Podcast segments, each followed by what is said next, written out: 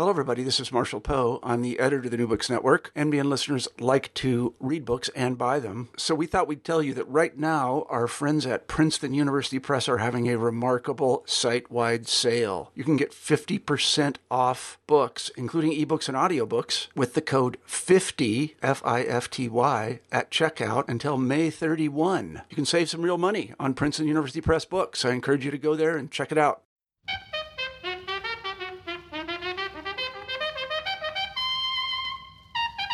Hello, everyone, and welcome to New Books in African Studies. I am Esperanza Brizuela Garcia, one of the hosts for this channel. Uh, today, we'll be talking to Dr. Sandra Greene about her book, Slave Owners in West Africa Decision Making in the Age of Abolition, published in 2017 by Indiana University Press.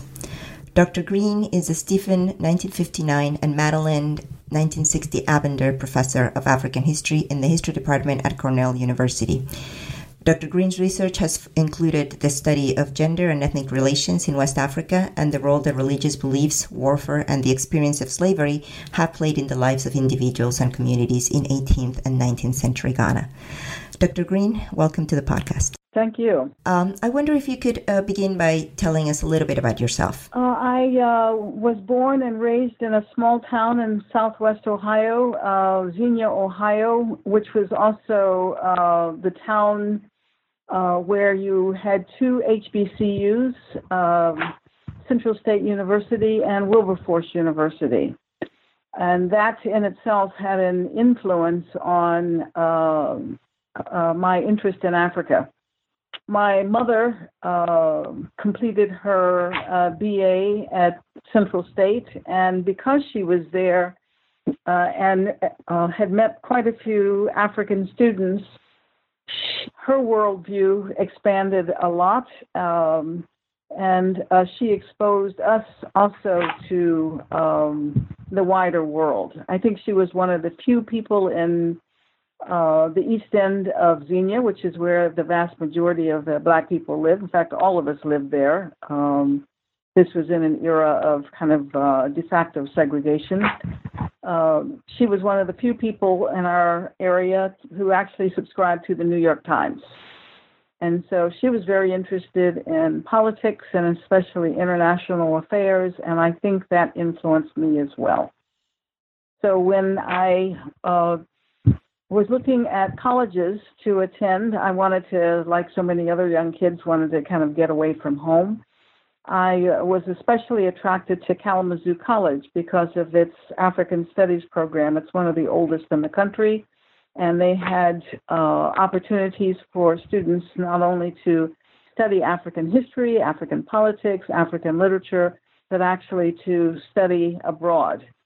And so um, I enrolled at Kalamazoo uh, was actually a philosophy major, but I went to the University of Ghana in my senior year, spent the entire senior year there. And because of my experience there, I decided to apply to Northwestern University and a lot of other places, but Northwestern uh, gave me a full ride. Um, and so I went to Northwestern to continue studying African history there.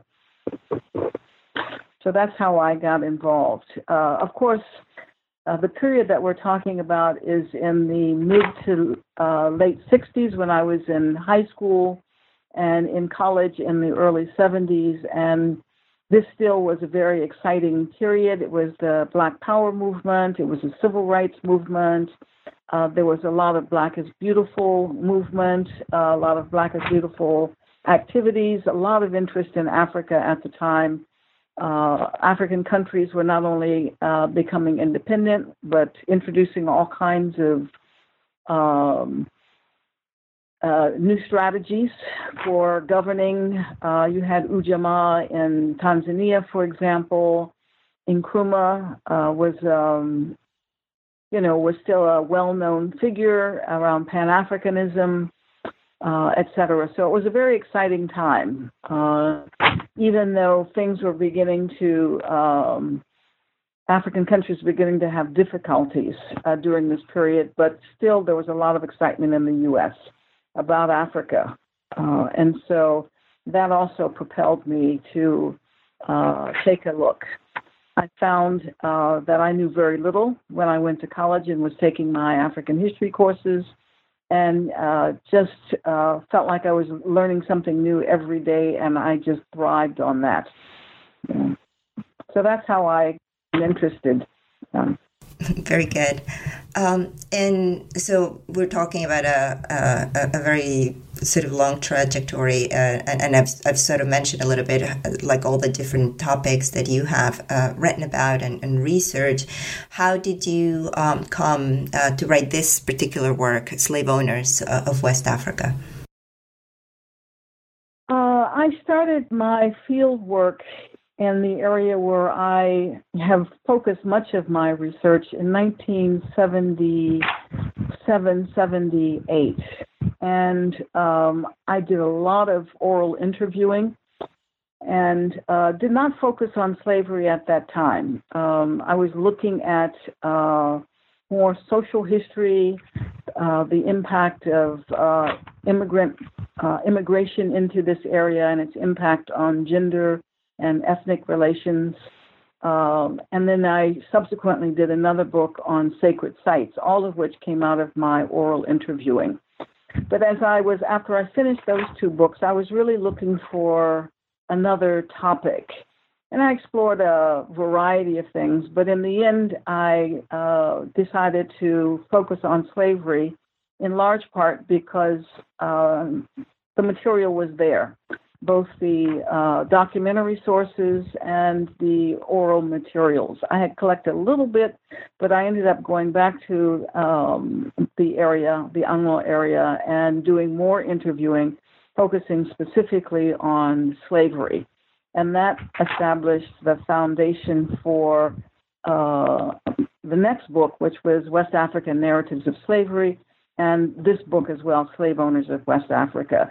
So, in many respects, I have been collecting material for since 1970s, and some of that material uh, ended up in this book. And so it's been a long journey, you might say, uh, of collecting materials and then um, looking at them and determining, okay, how much do I have enough material to focus on this or to focus on that? And in this case, I had enough material to uh, write the slave owners of West Africa. Um, one of the things that uh, it, it is very clear, actually, from from looking at this uh, three biographies, that you know that the work is a, is a very that's been a long process to to put together these biographies.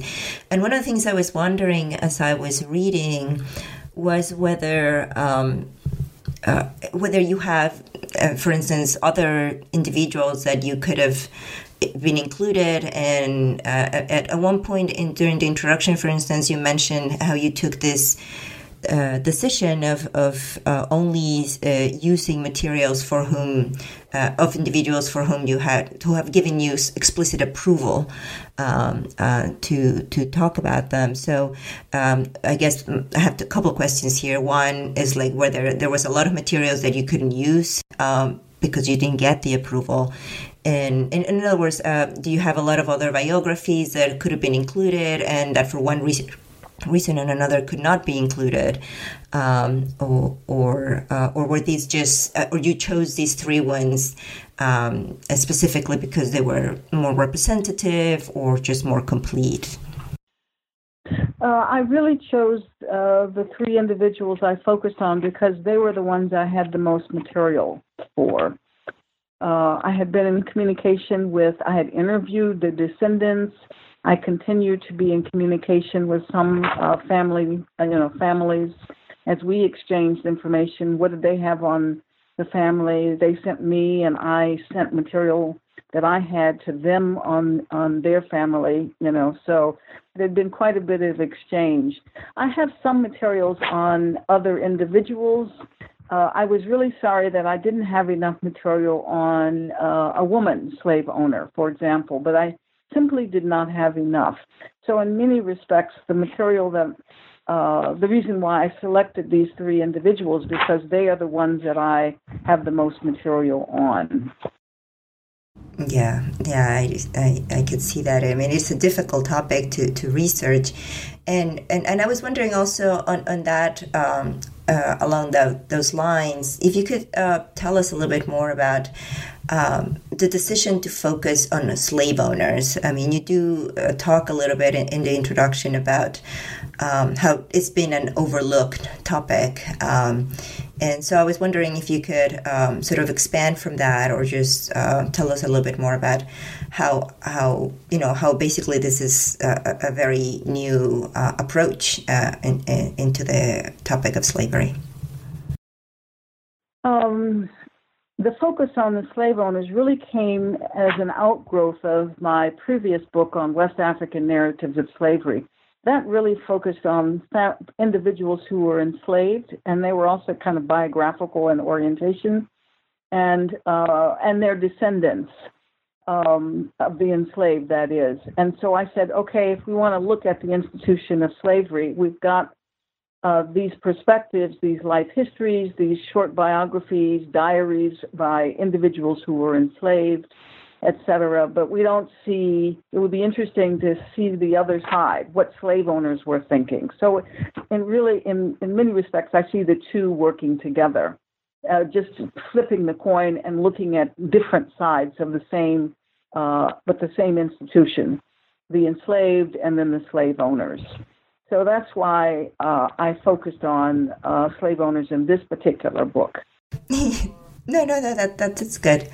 Um, I mean, it was also really interesting just to see um, both in in how you discuss your uh, your decision about uh, what information to include, the process of trying to gain approval from the descendants uh, of these individuals, uh, but also just in terms of uh, like the, the current relevance uh, that that the topic of slavery has, and, and, and I think that's something that um, is probably not always evident um, to a lot of people who look at the issue of slavery in Africa. Yes, it's an extremely sensitive topic. Uh, it continues to be a, a, a very sensitive topic to this day. In fact, just a couple of days ago, I was reading a, I believe it was a BBC article on um, uh, a set of an effort to establish a museum with UNESCO funds and other funds in Benin. And uh, it talked about the sensitivity associated with uh, slave owners. That uh, now that uh, there is an effort to um, you know, uh, focus on heritage tourism, etc., the families themselves of the slave owners, their descendants, really don't want to be singled out and highlighted. They're very, very sensitive about uh, being associated with an ancestor who was involved in this kind of business.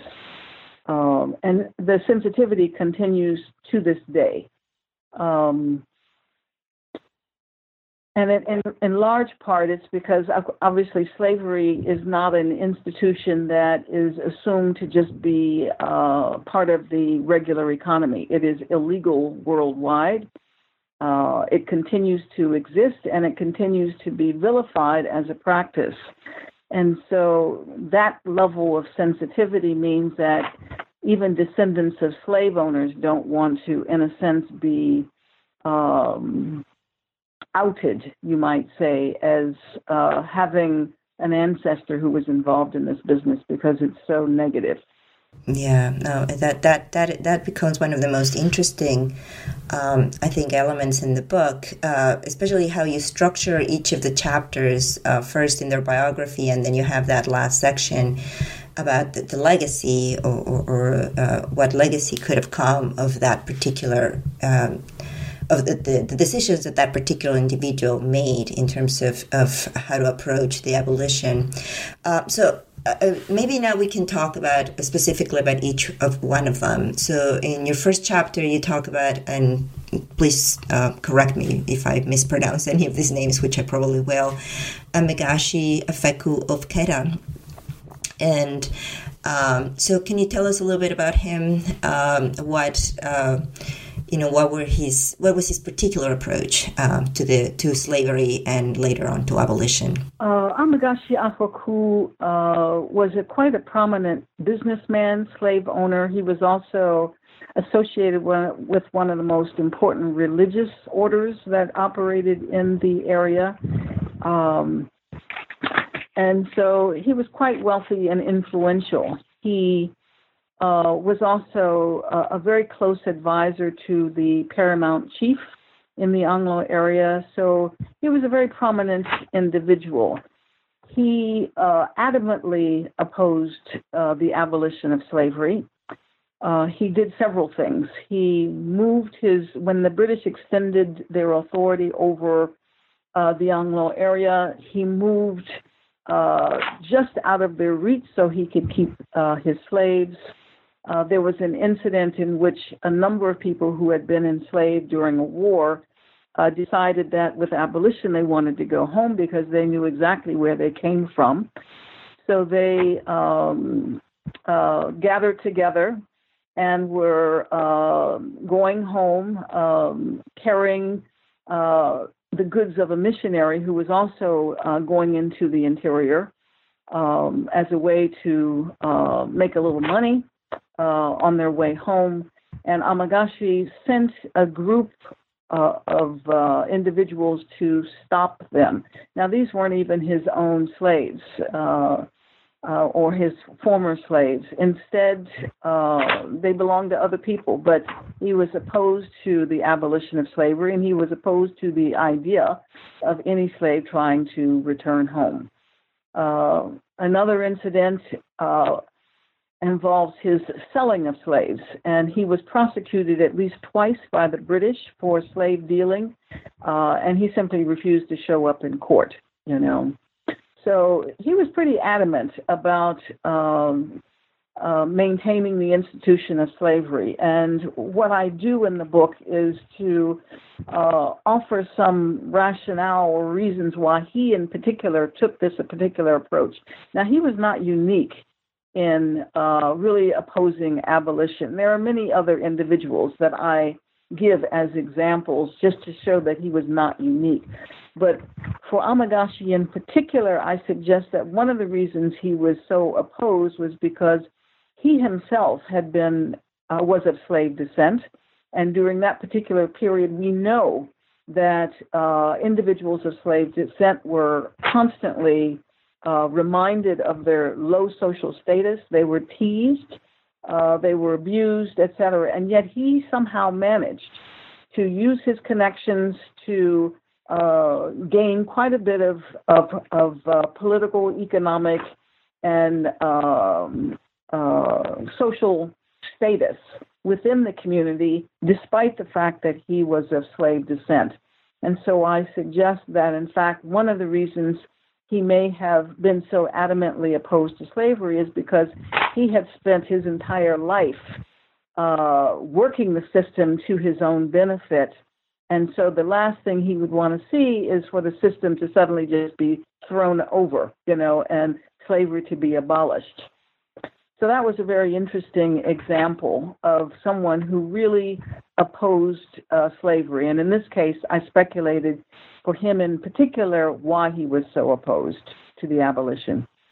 Yeah, I mean that, that was it, it, it was a bit uh, um, of a surprise, I have to admit, when I was reading his case, and and then to um, to find out that he himself had been enslaved, and and like you said, that that had been such a that seems to have been such a central. Um, uh, reason why he might have uh, adopted this position. Um, and it, it, like you like you mentioned in your book, uh, at the point when you examine uh, the legacy that this uh, that a decision like this might have had, I mean, how it does speak to uh, the continuation of that stigma uh, of of uh, of having been a slave among um, some of West African communities. Um, so it's it's it's a very yeah it's a very poignant example of how and why that that stigma might still exist because his descendants, I mean, all of these things happen within the family, and at least one or one of his descendants, who was who was uh, you know fairly well off individual, was still mm-hmm. making dis- uh, distinctions between himself and the people who uh, technically his ancestor had enslaved, even though uh, they were all considered to be uh, one large extended family now. So uh, let's, let's let's talk about your second um, your second biography, the uh, Nyaho Tamakloe of Anlo. Um, he takes a, a different approach uh, uh, to abolition, and uh, he comes from a different trajectory. Can you tell us a little bit about him? Yeah, Tamakloe was a uh, a very uh, well-respected uh, individual, um, military leader. that's how he gained his reputation. Although he came also from a very respectable family, a free family. Uh, but with abolition, he did not technically oppose abolition. He didn't embrace it either. He didn't free his slaves. Uh, but with abolition and uh, the obvious situation in which he, as a political leader in his community, found himself that they were unable to militarily resist colonial rule, he took a very different kind of approach he decided that uh, he was going to use the new British colonial system to his advantage. Uh, he became a very uh, astute businessman with investments uh, not only in the area but many, many miles away in timber and mining, etc. Um, uh, uh, an astute politician in terms of using his position with regard to the British to benefit himself. Um, uh, and with regard to slavery, as a businessman, what he needed uh, most of all was individuals who could uh, work his farms and support his political views when there were debates in the community, um, uh, when there were decisions to be made, uh, having large groups of people who would be you know, supportive of his particular perspective, individuals who could uh, serve as accountants, as lawyers, and so he didn't really free any of his slaves, and he was a very large slave owner. Instead, he um, uh, gave them every reason to want to continue to be associated with him. Uh, he was a l- large landowner. He gave land to the Catholic Church and then, uh, upon giving the Catholic Church this land, stipulated that um, all of his children should uh, receive free education.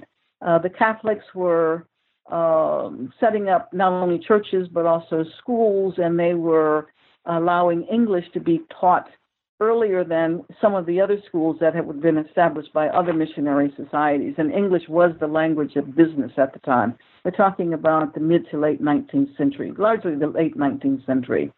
And so a lot of the uh, the children of his slaves uh, changed their name to Tamakloe and uh, went to school.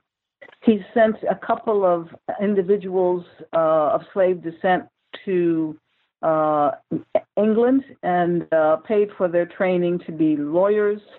Uh, and so all of these individuals, in a sense, um, became uh, part of his larger family, wanting to stay affiliated with him because of the opportunities he gave them.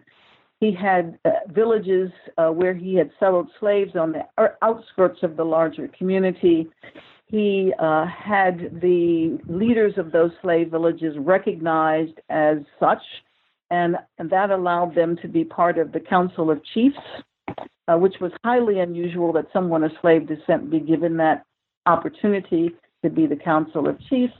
But of course, he needed them, and and they supported him when he was uh, pushing his own ideas about how Anlo should modernize and and take advantage of uh, what opportunities might uh, come with British colonial rule. So he was quite an astute politician, uh, quite an amazing individual, quite remarkable. Yeah, very smart.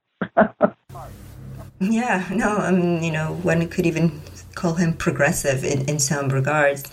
And it, it is interesting how you know, I mean, I think one of the interesting things is that in looking at the different decisions of these individuals, uh, like you said, they they they also leave um, like different ways to deal with uh, uh, the, the, descendants of slaves. So, uh, among the communities that, that he was able to influence, you, you see a minimized stigma for slavery.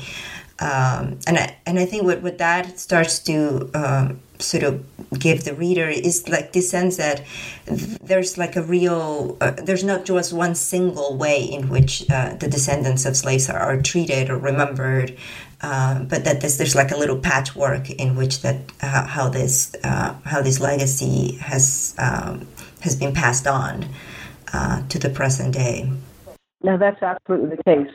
Yeah, there's no there was no single way, you know, and uh, different families, different communities took different approaches, you know, yeah, on how to handle abolition and how they were going to continue on uh, managing uh, a population that uh, had different, whose ancestors had different social statuses, you know. And in this case, he was an example that uh, slave status should not be a stigma. It really has to do with individuals' ability to contribute to the larger society. Well, let's go to your last um, example, uh, Noah Yawo of Hokoknoe, and um, tell us a little bit about him. Noah Yawo certainly was not as wealthy as Tamakloe or Amegashi, but uh, for his community, he was fairly well off. He was uh, lending money, he was engaged in business, uh, buying and selling, uh, etc. And what is uh, particularly interesting about him is that um, his religious beliefs uh, were significantly challenged. He was a polytheist, believed in multiplicity of gods, uh, but having experienced a war um, where there was there was devastating impact on his community and on him, um, famine, a smallpox epidemic, and a whole series of of um, of tragedies. Uh, uh, it's it's amazing. Uh, year after year, something is always coming up that is really really difficult for him and for the larger community, for that matter. Uh, the, the straw that broke the camel's back in terms of his continued faith in his own, you know, religious traditions came when his brother became very ill, and he went from one uh, healer to another who was using traditional beliefs uh, to try to heal and it didn't work. And at that point, he decided to convert to Christianity. And the missionaries he was working with, largely uh, African uh, missionaries who had been trained by a German missionary society, uh, were urging him to free his slaves. He did eventually, but again, this shows you that, of course, people have to have some way of of um, uh, maintaining themselves. And so uh, he, uh, before free, he said he would free his slaves, but it took him several years to do so because he needed to get his uh, financial house in order. He tried to recover some of the loans that he had lent, um, and he became increasingly attached to the uh, missionary society, which saw that he was sometimes in uh, difficult economic straits, and they would raise funds for him, etc. He eventually got back on his feet economically, financially, and at that point, he freed his slaves, some of whom were debt debt uh, slaves, people who had were attached to him because uh, they owed a debt or the families owed a debt or uh, individuals whom he had bought. You know. So again, this is yet another example where uh, it wasn't uh, just a different approach. It wasn't adamant uh, opposition to ab- abolition. It wasn't not freeing your slaves, but doing everything else that um, you know would want to keep the slaves attached to you as a former slave owner. Rather, he fully embraced his uh, this new religion uh, as fully as he had actually embraced his former religion, and that religion dictated that he, uh, in this case Christianity, that he free his slaves, which he eventually did. Yeah. yeah, and I think what it's interesting about uh, this last case, but, but but I mean it kind of goes back to the other two to some extent, is how you start to um, sort of how you see these individuals uh, sort of really making very strategic decisions, not just in terms of what they see as is the right thing to do or the wrong thing to do, but uh, you know, how can I do the right thing but still survive? Like you said, you know, keep, uh, manage my finances, manage my, my my my own sort of economic transition throughout this this period. Um, and, and and again, it just complicates, uh, it makes us realize how complicated these decisions were. And it was just not a moral decision, but it was also like a legal uh, position in, in addition to an economic decision. So it was really fun yeah. putting it together. oh, I imagine. I, I, imagine that it was. And I, I, was wondering if you could tell us a, a little bit more about that. Uh, I, I, know it took you many years to, to put this research, but I, think sometimes it is um, uh, in terms of uh, just how to put a biography. I mean, there's obviously recently there's been uh, more and more biographies of, of Africans in African history. Uh, many years ago, I remember uh, writing uh, a paper about the value of biographies in African history, just just in, in terms of how they help us um, sort of challenge uh, notions of uh, historical time. You know how there's like a different chronology when you're writing biography. Um, um, how they help us kind of make more complicated statements about agency. You know how agency sort of looks different when you're looking at it from the in, from the point of view of an individual. Um, so how do you see those those uh, uh, those concepts change as you were writing um, these these biographies? I think that. Um, uh, concepts of agency and time uh, were kind of woven into those. But one of the things that I really wanted to do was to uh, focus on uh, emotions um, as a way of not just saying, uh, recounting the times in which these people lived and the, you know, the factual uh, character of the decisions that they made, but to get underneath um, uh, their actions to try to really understand them as individuals as members of a particular community, uh, as social beings uh, who have uh, feelings and concerns. Uh, and I think that is critical for really um, um getting a feel for an individual and uh, connecting those individuals to uh, the reader. in many instances, um, uh, biographies are of often famous people. Uh, biographies are one of the largest sections in in bookstores, for example, and they're almost always famous people. But these are these are not well-known people outside of their own communities, and uh, and yet they I wanted to connect with their humanity.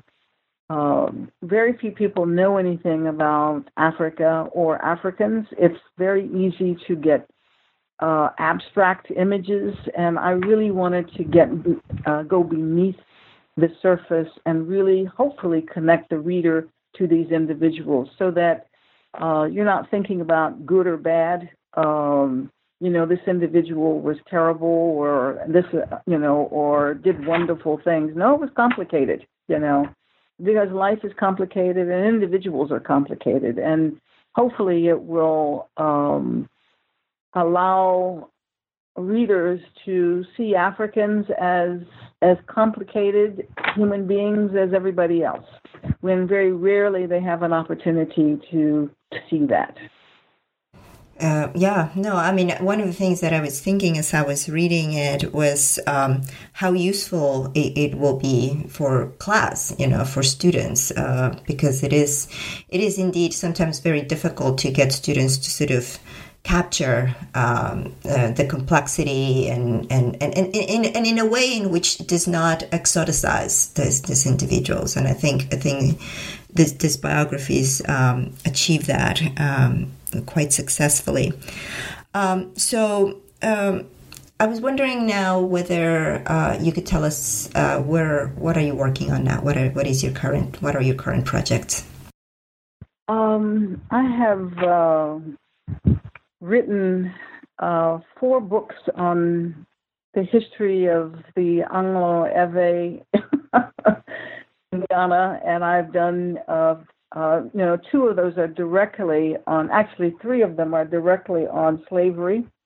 And then I have four edited volumes uh, that deal with the topic of slavery in Africa. So after all this work, my sense is that I need to time to do something different. time to move on. Exactly what that different thing is, I don't know.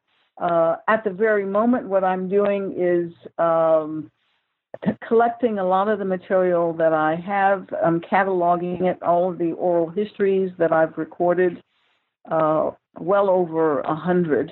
Um, and a lot of the uh, documentary sources that are in very obscure journals, especially the missionary journals, which I have relied on for all of my work because they, you know, you can read them against the grain and get a lot of information about culture, individuals, etc., from these materials, as long as you filter uh, the biases out. Uh, and those are the uh, the journals of the North German Missionary Society, Norddeutsche Missionsgesellschaft. And so I'm cataloging those in order to bequeath them to Northwestern. Uh, once I, uh, and they will be available to scholars. Um, uh, a lot of the material that I used in this book and the other uh, book on slave narratives uh, were produced, uh, a lot of the material, not all of it, uh, but a lot of the material came out of these German missionary records. The Germans are the ones who um, were on the ground. Um, oftentimes they were trained in ethnography. Oftentimes they talked about the individuals that uh, they encountered in the late 19th century, uh, some of whom were definitely uh, some of those observations I was able to use in this book to flesh out these individuals. And so I am now working on just getting that material available um, uh, again to bequeath to Northwestern University's Africana Library so that uh, other people can have access to it. My, my next research project, uh, I'm still uh, exploring topics. Good. Well, that's a, that's usually the best place to be, you know, where everything is open right ahead of you.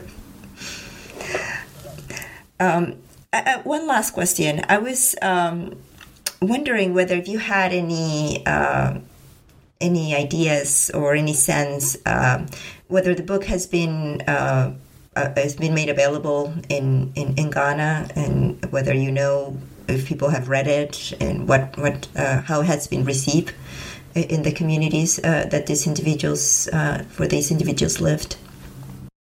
Uh, I don't know. Uh, I haven't been to Ghana uh, for a while now. Uh, as I said, I've been communicating. I've been in communication with some of the families, but I don't know how well how it's being received. I know that it's a very sensitive topic. That just from my uh, experience here that a lot of people uh, probably uh, are concerned that that it's even been published or that it's even available because it uh, has the potential to open up uncomfortable conversations you know. But that goes along with the larger sensitivity around any topic associated with slavery within africa. It's fine in most Afri- West African communities to talk about the slave trade because you can always, you know, people left, et cetera. But when you start getting about getting down to what about those people who weren't put on the boats? Where are they? Where are their descendants now? How are they treated? It opens up an area that uh, is very sensitive.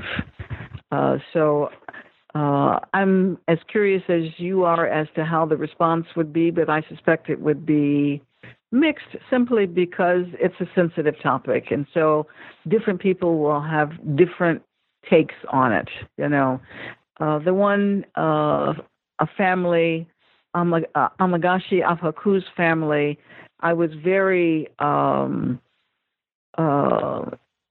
uh, gratified that they were willing to allow me to publish the biography uh, of their ancestor. I sent them uh, the final draft of that particular chapter, and I said, um, I know this is sensitive, uh, and um, I don't, you know, uh, I don't necessarily know what the consequences will be for you and your family, so I leave it up to you as to whether uh, I should publish this or not. I gave them the power to say, no, this is not something you want published. Uh, fortunately for me, they agreed. Um, you know, they were not. Um, they they indicated that they didn't feel I was trying to use this information for any purposes except for historical research. You know, and uh, so they were very generous in that regard, and that's why, in many ways, the the book uh, was published because they allowed me to do this. And so you can see, on the other hand, I know of other families who, and I've used pseudonyms for them, they would not have been very comfortable with it, you know. So I made sure that it was not possible to identify them, you know, certain individuals. Yeah. So I would expect it would have mixed reaction because uh, of the sensitivity of the subject. Yeah, well, you know, I mean, it's it's just been published too, so I imagine it, it will take a little while uh, for all of that to, to filter out, um, both in, on the ground and then to us. Um, but it's it's uh, it was a very it was a very illuminating and enjoyable read, and thank you so much. And, oh, thank you um, for writing it. And um, well, I think that we have taken plenty of time from you now. Um, thank you so much for talking to us uh, about this book and uh, for being on the podcast. Yeah, it was my pleasure. Thank you. Thank you. So, goodbye. Bye bye.